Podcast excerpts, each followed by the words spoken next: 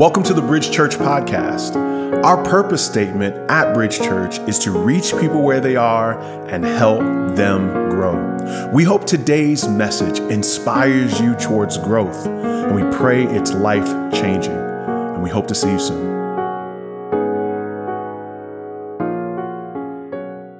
Well, good morning. Um, first of all, can we just give it up for those baptisms? That was amazing to see our first time here uh, at 333 Atlantic. And it was also kind of interesting to see the juxtaposition between people getting baptized in water right in front of a bar where they usually get baptized in something else.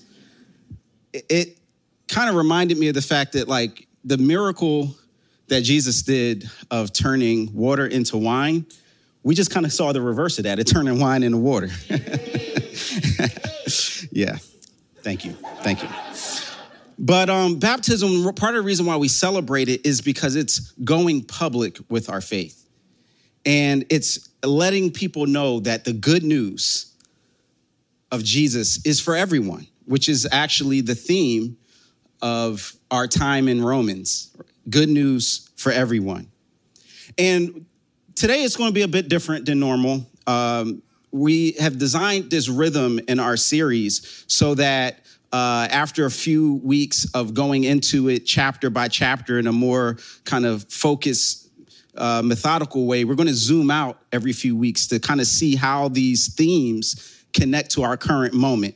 So, can we talk and be relevant for 2021 today, right? Well,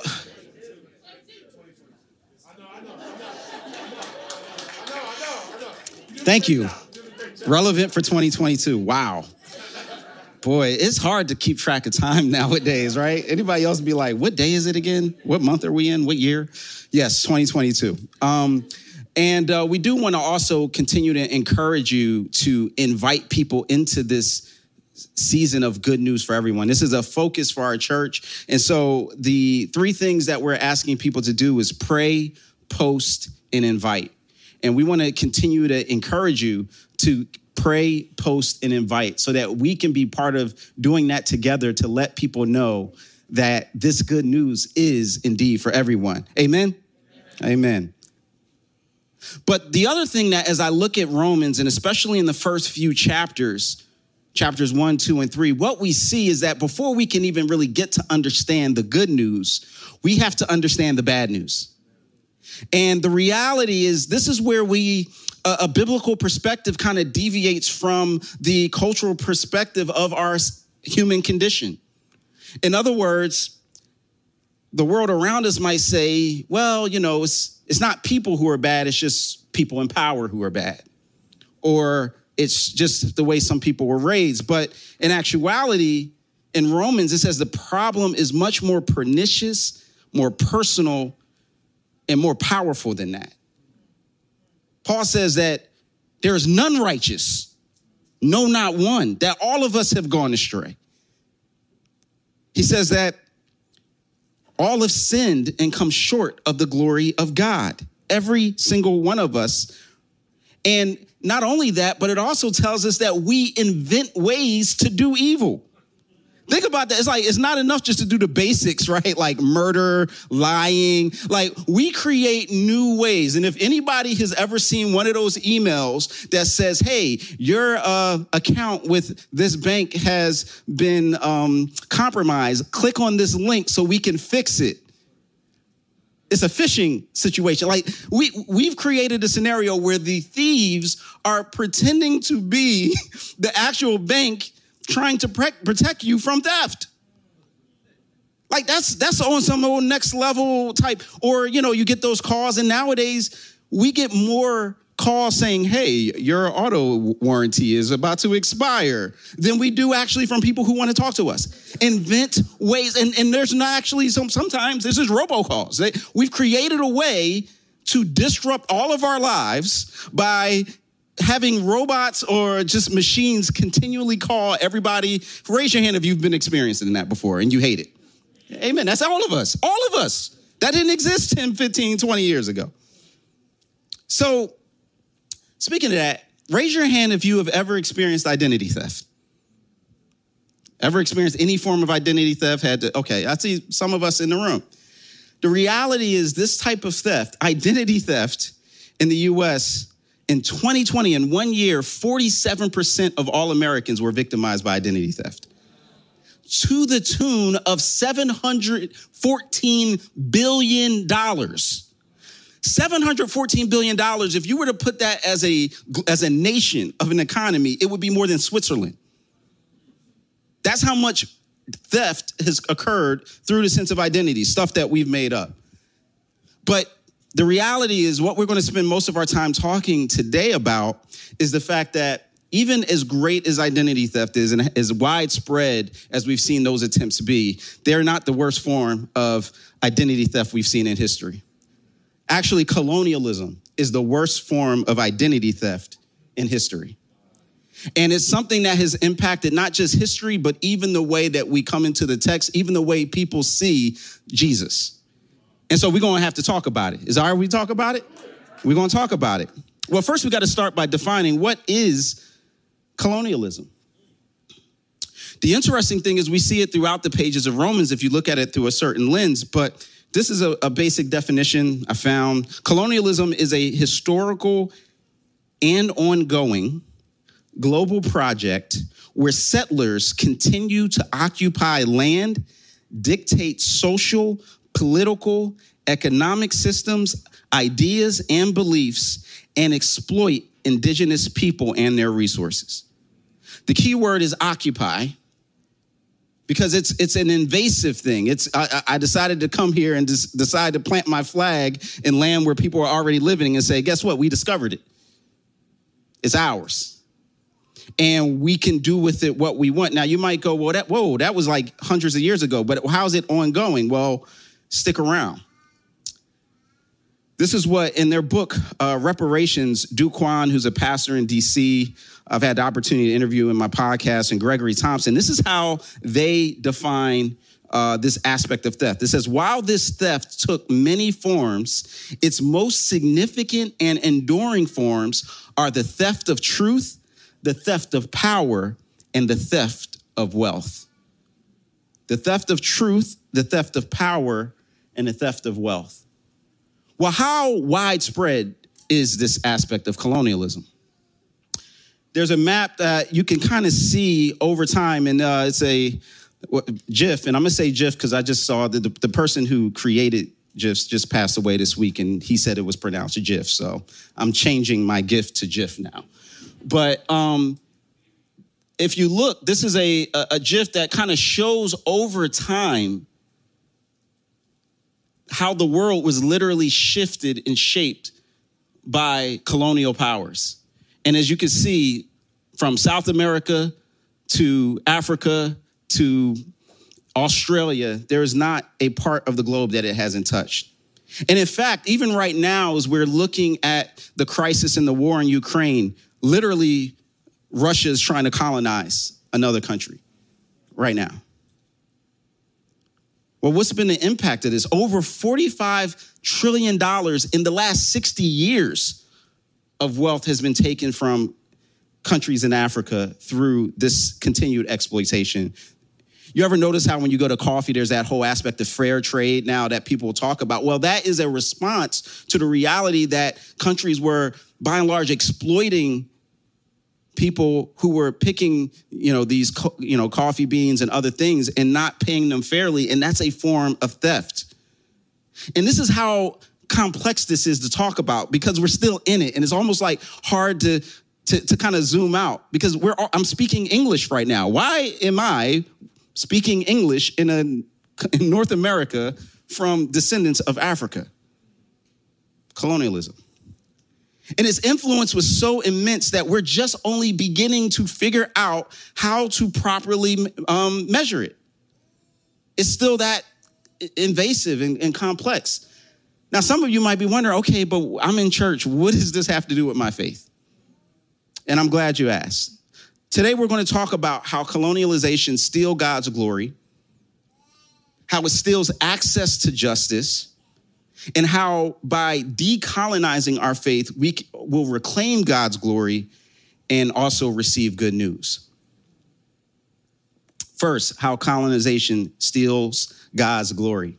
Well, again, you don't have to look much further than Romans chapter one. Look at what it says. Claiming to be wise, they became fools and exchanged the glory of the immortal God for images resembling mortal man and birds and animals and creeping things. Paul, in his, you know, basically court case where he presents the case against humanity, says one of the primary things that humans did was exchange the glory of God for man. And that, another word for exchange the glory, stole. So, how do we see a Middle Eastern Palestinian man with blue eyes and blonde hair in the form of Jesus? In the images that we see in churches, in homes across the country. Like, the thing about it is, if you think about it, in the biblical story, we're told that the angel told Mary and Joseph to hide in Egypt, which last time I checked was in Africa, to avoid Herod. Now, how good could you hide a blonde haired, blue eyed boy in Egypt? Like, I'm just, I'm just asking these questions, right? So, so this theft of truth is this pervasive you know, uh, imaging that we've seen. Now, we also know that this wasn't the only image of Jesus around the globe, but it's oftentimes the only one we see. Uh, there's one from several hundred years ago in Ethiopia where you see Jesus looking quite different with brown skin, as well as the disciples. Well, some would say, well, why does it matter? Well, it matters because this was part of a intentional effort to say, okay, well, we can't subjugate a people and have the God that we worship look like the people we subjugating. So we got to switch that up. But it's not even just in church. We see this in um, films and entertainment as well. Anybody here remember Lone Ranger? I mean, before Armie Hammer, like the old school black and white, uh, you know, uh, guy. He was the Lone Ranger, was the guy traveling throughout the West fighting uh, crime with his sidekick Tonto, Native American. Well, this was a wildly successful comic book in the 30s and 40s, and the show uh, was wildly successful as well. But here's the problem. Here's the real Lone Ranger. His name is Bass Reeves. He was a black man in the West, like who, I mean, if you just look him up, I mean, his feats of you know, crime fighting were astounding. Over 200 arrests, and I mean, literally was known. And here's why they. Here's where Tonto comes from. Bass Reeves, because he was raised in part around Native Americans, he knew how to speak multiple languages and would use that strategy to help him fight crime. So instead of just seeing that in one person, they created two different people, erasing him from the story. And unfortunately, this isn't just about Hollywood, but as we go back into looking at um, the, the complexity and the intersection and just the mixing up of the enterprise of colonialization and missionary work, uh, it gets a little complicated. This is what Sho Baraka says. Sho Baraka is an artist. He just came out with a book um, called He Saw That It Was Good. It's a great book. And this is what he said History shows that missionary projects can become Western colonization disguised as religious compassion. Too often, missions has been about the gospel of culture, not the good news of Christ. This points us to an important truth. If we end up making our God, he'll end up looking like us. Sho sees this way in which throughout history and time this this mixture I, I, remember going to african seeing it myself. I studied abroad and i went to cameroon. And one of the things that was just you know all over was just the music and just the you know the african polyrhythmic sounds. And it was just this great sound everywhere you went. And then i went to church and it was literally a dude with a white wig on and a black robe like looking like it was like in england in court. And it was just completely singing hymns with no instrumentation that looked like the culture around them. And it's like where does this come from? And then you start to realize the impact on history and the way people even express and see God. So, in order to really live out this thing, this faith authentically, we have to undo the idolatry of colonialism by demolishing colonial idols. The idols that Paul said in Romans 1 that we make by exchanging the sense of the immortal God with images of mortal man. Those are idols like the standards of beauty, our beliefs that somehow civilization started in the West. Uh, we have to address this theft. And here's the, here's the amazing thing. Here's the good news. The good news is that we see this type of work being done in the scriptures all over the place in the Old Testament and the New Testament. And the fact that we oftentimes don't see it is a fact of how our faith has been colonized in many ways to not see it. But let me just give you an example of, of this, and particularly the issue of how. So, the one thing we talked about is how colonialization steals God's glory. The second is it steals justice. And we're going to see another passage where we see this in Second Kings 24, just to set this up. Second Kings is uh, really at the end of the story of Israel as a sovereign nation.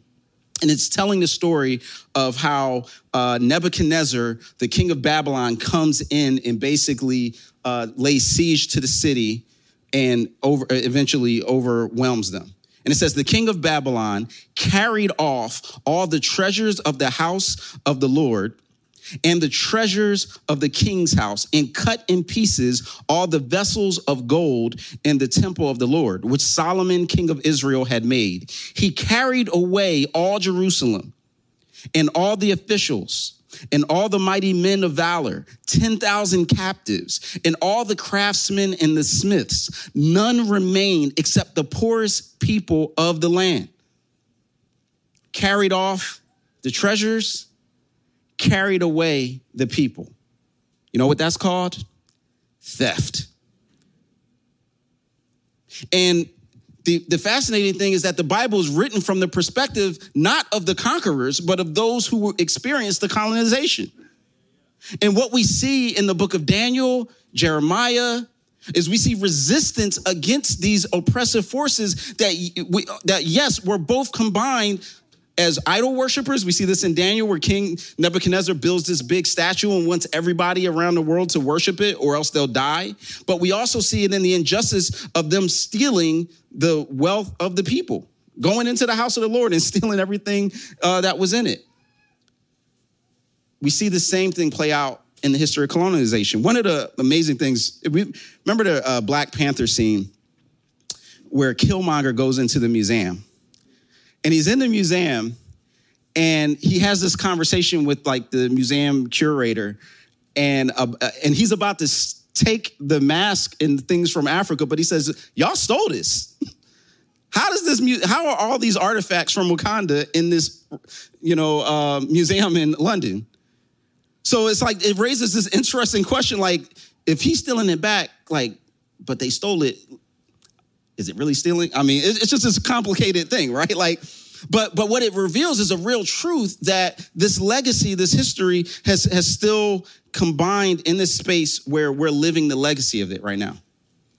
But not only is there a theft of wealth, in which if you just look at the top nations in the world and you know by GDP or any other measure, you won't see African nations listed anywhere in the top nations of the world. But there's also a theft of power. Now, the theft of power looks differently depending on the context. Well, one aspect we see how Nebuchadnezzar stole that sense of power over people by literally taking the people. And he, you know, took Daniel, his friends, he took, you know, the craftsmen. It says he took over 10,000 people captive and, and sent them to Babylon. When I was uh, in Israel, I actually met someone whose grandmother moved back from Iraq, which is where Babylon, you know, Iraq is, was old school Babylon. And so like that history is like, wow, that helped me connect it. Like y'all were still there from what I'm reading about in scripture. So you're still people, but in a, in a democratic society, you know, the most, how do we make decisions? How do we, how do we exert power as a populace? We vote. Well, has there been an assault on voting from those who were colonized? and, and ever in the past. If you just look at, you know, one of the most powerful things about history is to recognize that Lincoln was not killed for freeing slaves. He gave a speech in which he talked about black people being uh, having citizenship. And John Wilkes Booth turned over to someone else and said, he's talking about giving N-words the right to vote. That's the last speech he's ever going to give. And so when I see just recently the attempts to discredit an election and look at where the places that they were discrediting it were primarily Philadelphia, Detroit, Fulton County, and Atlanta, Georgia. What do they all have in common? If you said high black populations of voters, then you would be correct. Well, how do we respond to this? And if you looked at that image, one of the things that's starking and strike is you saw a flag that had Jesus in it that was very prominent, what we saw at the insurrection.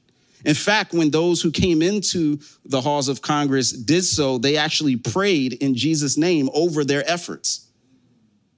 So, how do we respond to those who reject Jesus because Christianity has been used to justify these type of thefts? It's a question that for many of us, you might be asking right now for yourself. You may be hanging on by a thread. I love how Dr. Christina Edmondson put it. Uh, she's an author, actually, co author of a book that just came out this week. Uh, definitely would encourage you to get it. It's called Faithful Anti Racism.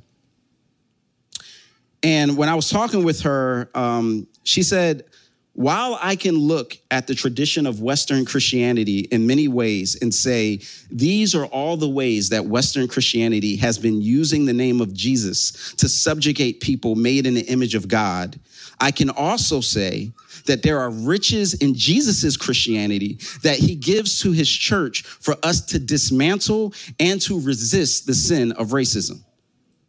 So here's the reality if we reject Jesus because of colonization, we are believing the, narr- the narrative of the colonizers over the colonized. Like, in other words, who, who was right? Whose version of the faith was more accurate? Was it Harriet Tubman who said, literally, God revealed himself to me and called me to be a deliverer of the people? Or General Robert E. Lee or others who said, no, my whole goal in life is to fight for the divine right to own these people. And in a weird way, those who would reject the faith because of the Lees are saying actually his version of the faith is accurate and Harriet's is wrong. And it's not even just in an American context. Like we saw earlier, this is a global question, right? Who was right? Those who sought to erase Native Americans and their culture by saying that they were going to kill the Indian and save the man? Or those natives of faith who saw Christ speaking in and through their culture and made it make sense that the great spirit that their ancestors had told them about was actually the divine that was revealed in scripture. Who's right? And we can go on culture by culture, continent by continent, and ask that same question. And I would say we would at least have to go back to the source to see what the scriptures say about themselves. And what we see is that when that difficulty of doing that is because we've elevated the dominant narrative, the dominant culture's narrative above the others who've been marginalized. And so this, the a main second main way to decolonize your faith is by decentering dominant narratives. We have to decenter dominant narratives. What do I mean by that? I mean the, the, the way of looking at just de facto assumption to say, well, this is what those who colonized said the faith was about, so that must be what it's about.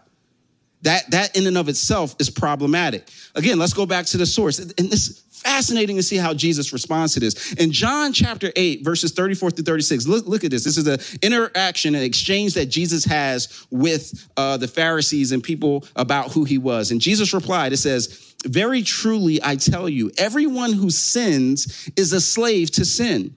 Now, a slave has no permanent place in the family, but a son belongs to it forever. So if the son sets you free, you will be free indeed. Yo, this is so bug what Jesus does on so many levels. So, one, he ties together this sin, this aspect of saying, actually, if you're a, if you're a sinner, you're a slave to sin. Like we, we are addicted to our sins and our devices. So the, the condition of slavery in Roman times, remember, he's talking about in Roman Empire that one out of every three person was a slave. One out of every three. One, two, slave. One, two, slave. Like that's Rome. Like that's how entrenched it was in the culture. And there was a hierarchy of, of, of, seeing value and worth where the people who weren't enslaved were seen as intrinsically more valuable, like innately than those who were enslaved. And so for Jesus to say everyone who sins is a slave, and that, that that is very profound and like provocative language for that culture. He's saying, wait a minute, there's no hierarchy of humanity? Like we all in the same place? And if you see in the text, they get mad at him. They say, wait a minute, we, we're sons of Abraham. We have not been slaves to anybody. And he's like, no, this is what I'm telling you. If you're a sinner, you're a slave to sin. But then he goes on to explain that while the positions in there in that Roman society was that a, a, slave had no permanent status in the family, right? They could be sold, they could be left, they had no inheritance. That he says the son, on the other hand, belongs to it forever. This is the concept of primogeniture, the idea that um, in most patriarchal societies that the oldest son is the one who gets the inheritance, or at least the majority of it, over everybody else. So there's this other issue that was going on in Rome, this aspect of um, just patriarchy and, and, and sexism and this a- aspect of, well, if you're a male, then you're more valuable than women. Look at what Jesus says in this. He says, So if the Son sets you free, you are free indeed. He's saying, I obliterate all the categories, I obliterate all of the hierarchies that exist. The economic, the socioeconomic hierarchies, the gender hierarchies, none of it is around because if I set you free, you're free. And as a result of that, what that means is that sense of freedom is also a connection and an understanding that that's not just some internal warm fuzzy, but that has implications for how he actually did his ministry. Why is it that Jesus interacts with so many women and have them leading and involved in his ministry? Why is it that Jesus chose to pick this group of fishermen who were not in the halls of palaces? Why does he just continually go to the poor and speak to them and say to this woman who all she had was two pennies and gave that, that she gave more than everybody else? Why is he doing that? Because he's undoing the colonialistic mindset of his day and age that comes as a result of sin. Oh man, I wish I had more time on practice, but I don't. So I got to keep moving. Here's an example. Here's some more modern day examples. Some of you may know of Dietrich Bonhoeffer. He was a German pastor, theologian, that's also widely known as an anti Nazi dissident. And he actually died, um, like hung, like the, the war was turning, and so the Nazis just started to kill all those who were in their prisons who had resisted them. So even though the war was essentially over, he, they, they murdered him anyway. But a lot of times, I heard a lot about Dietrich uh, growing up, and you know, once I was growing in my faith. And the thing that was interesting is that a lot of the church in, in Germany, you know, kind of stayed neutral on the sidelines because they were afraid of Hitler. But there were also these Christians who Bonhoeffer was a major leader of who resisted and basically went underground as a church to resist Hitler. And so this one author, Reggie Williams, kind of asked the question, what, what was it about Bonhoeffer's development that caused him to go against the grain like that? Very early see the evils of Hitler and the Nazi regime and, and, and do everything in his power from a biblical standpoint to resist against it. This is what Reggie Williams in Bonhoeffer's Black Jesus, what he writes. Seeing society from the hidden perspective of Harlem helped Bonhoeffer to recognize white supremacy in Germany and to see it as a Christian problem that might demand Christian political action. Because he was exposed to American racism from the perspective of Christians who were subjected to it, Bonhoeffer was equipped with prophetic insight that his white German colleagues in the church and the academy did not have. You see, before, prior to this happening, prior to the rise of, of Hitler, Bonhoeffer spent some time in New York City. And at first, he was frustrated by the churches, both liberal and conservative, that were in the white context that he was in because they, none of them he saw had this sense of fervor and accuracy of the truth. And then somebody told him about this church, Abyssinian Baptist in Harlem. So he goes up, you know, probably takes the two or three, three train or whatever, goes up and is becomes embedded in this community of a black church who he sees is actually explicitly staying faithful to the scriptures and also condemning and confronting the racism of their time with Reverend Adam, Clayton Powell as their pastor.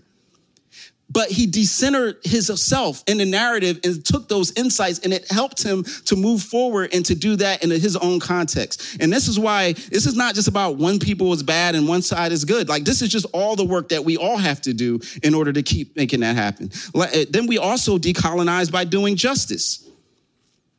We said that colonialization is, creates injustices.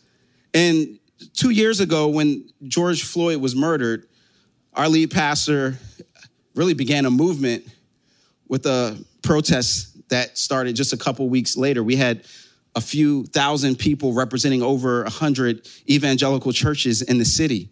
And what started as a moment has become a movement and an organization. And so Pray March Act continues this work today of praying, marching, and acting and, and understanding that we are called, if we've ever read Micah 6 8, to do justice, love mercy, and walk humbly according to our God. That's what we're called to do, that work. And if you are thinking about or looking for ways to get engaged and involved, we invite you to get involved with Pray March Act. It's a great way to live out that call. So we decenter dominant narratives, we do justice, and lastly, we decolonize by receiving the good news. We decolonize by receiving the good news the thing about the gospel is it's like one of those vacation packages that sometimes you promise that they say they're all inclusive. And all inclusive means I'm not just buying it piecemeal where I just go and I get the hotel or I just, you know, I get the flight, the hotel, and the meals. Now you got to read the fine print sometimes because they be lying sometimes. That happened to me. It was like, oh, we meant breakfast, but not like lunch and dinner. And you're like, that's not all inclusive. But that's a different sermon for a different day. Um, but the gospel is all inclusive. And that means it speaks to not only the personal issues of sin that we have, but the systemic issues as well, the global issues as well. In fact, it's what we need. Another friend of mine that I was talking to, um, I was reading a work that she did after Toni Morrison died. She was reflecting on Toni Morrison, the great author's life and specifically in the bluest eye she was thinking about the impact of that work. And this is what she said that i was Pecola the main character despising the image reflected back to me in the mirror loathing my nappy hair hating my dark skin by reaching for bleaching cream. She would try to bleach her skin Ekemini would. Morning and night which was my sacrifice to the altar of whiteness. I was Pecola Pecola was me.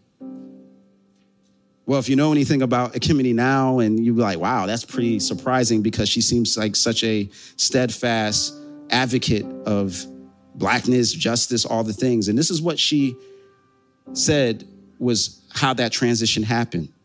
It took years of prayer, meditation on God's word, discipleship, biblical counseling, and a deeper understanding of the gospel of Jesus Christ to graciously lift the wicked, wickedly stubborn root of shame and rejection from my heart.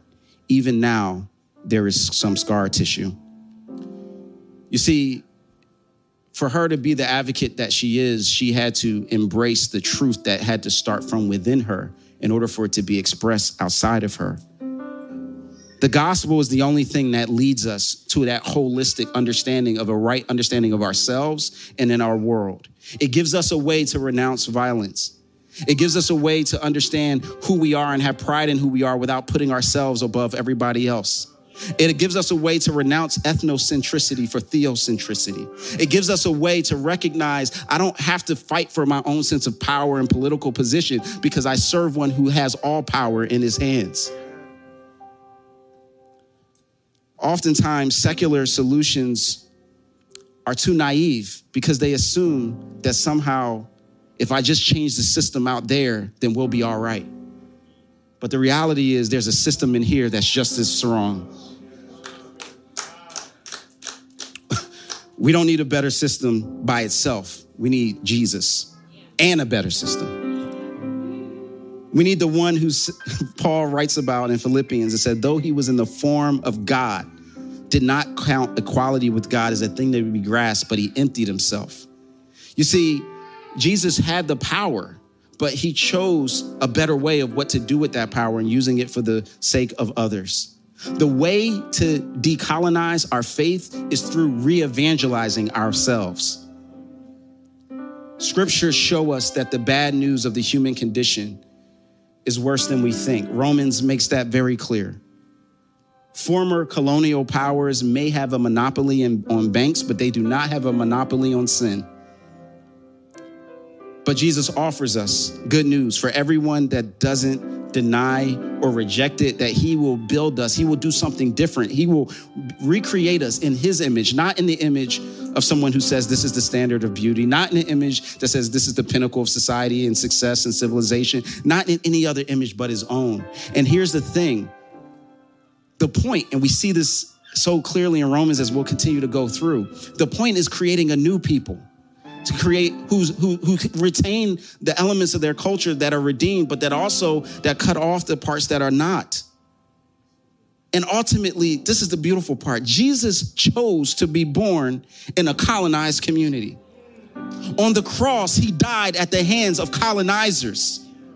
But the difference between him and them is that he conquered them in his resurrection. His kingdom is greater than any of the empires of the world. You see, that Roman might that was the biggest, baddest kingdom that the world had ever seen, that's just a distant memory to us now. But his kingdom is greater than all the empires of the world. He is the way out of injustice in our own sense of unrighteousness. And if we choose him today, if you let him conquer your own sense of pride. He will remake you better. You won't lose yourself. You'll find yourself. I'll end with words from my friend Cam Triggs. He says, As we scrub away the curse of Ham, the whitewashing of Christianity, and history of slaveholding Christianity, we must be careful to not ruin the beautiful portrait of Jesus as revealed in his word. Don't let white supremacy steal your faith. Well, today we get the opportunity to respond to this message. And part of the reason why we do this publicly is because we recognize and understand we're not trying to put people on the spot, but it's an invitation. It's something that happens when I say out loud, just like those baptisms, I choose Jesus. It says I'm going to choose to reject any other impressions of what might, someone else might say I am or who they see me to be and I just choose Jesus. So, this is good news for everyone. And we just want to invite you, if you're here today, to just recognize the fact that Jesus says, Look, I, I'm big enough to handle not just the sins of the, you know, of systems, but yours individually as well. Would you stand with me as we make just an opportunity for a response. So I'm just going to make a call and just ask that if you're here today, you just bow your heads and close your eyes and just have a moment of reflection. As you heard what we shared and talked about, and might realize, man, I have not decentered dominant narratives. I've let other people's distortions of Jesus color my own perspective. But now I see the beauty of the fact that I need renovation. I need renewal. I want Jesus over my sin. I want Jesus over my pride. If that's you, would you just slip up your hand? Just slip up your hand and say, I, I choose Jesus today. I, I see that hand. Praise God. I see that hand. For the first time, maybe in your life, I choose Jesus and I want to follow him I'm gonna, I'm gonna choose what he says is true about the faith, not what somebody else said. If that's you, if, if, if you want, if you made that decision, we just want you to come down to the front. Just come down to the front if you made that decision. So we can pray with you, we can pray for you. The second call, you've made that decision already, you've followed Jesus, but sometimes we can be the colonizers of our own hearts and minds. And maybe over the span of the last few weeks or recently, you just want to recommit yourself to Jesus. If that's you, just sl- slip up your hand. You want to once again recognize Him as the Lord of your life. There's an opportunity to choose Jesus. The real Jesus. The Jesus of Nazareth, not the Jesus of Norway. Let's pray. Heavenly Father, we thank you that you care about what happens in our hearts, in our minds, and in our world around us.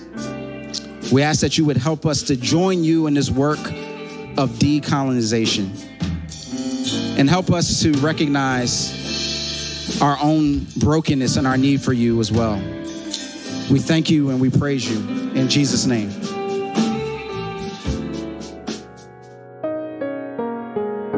We hope today's message was encouraging for you. We'd also love to hear how God used this message to speak to you. We hear from people all across the country about what God is doing through our podcast, and we'd love to hear from you. You can email us at info at bridgechurchnyc.com. You can also find us on Facebook and Instagram. Our handle for both of those social media outlets is at Bridge Church NYC. Our website is bridgechurchnyc.com. If you're in the New York City area, we have services at 4 p.m. and 6 p.m. on Sundays at 98 Fifth Avenue in Brooklyn, New York, right next to the Barclay Center. We are praying for you and we hope to see you soon.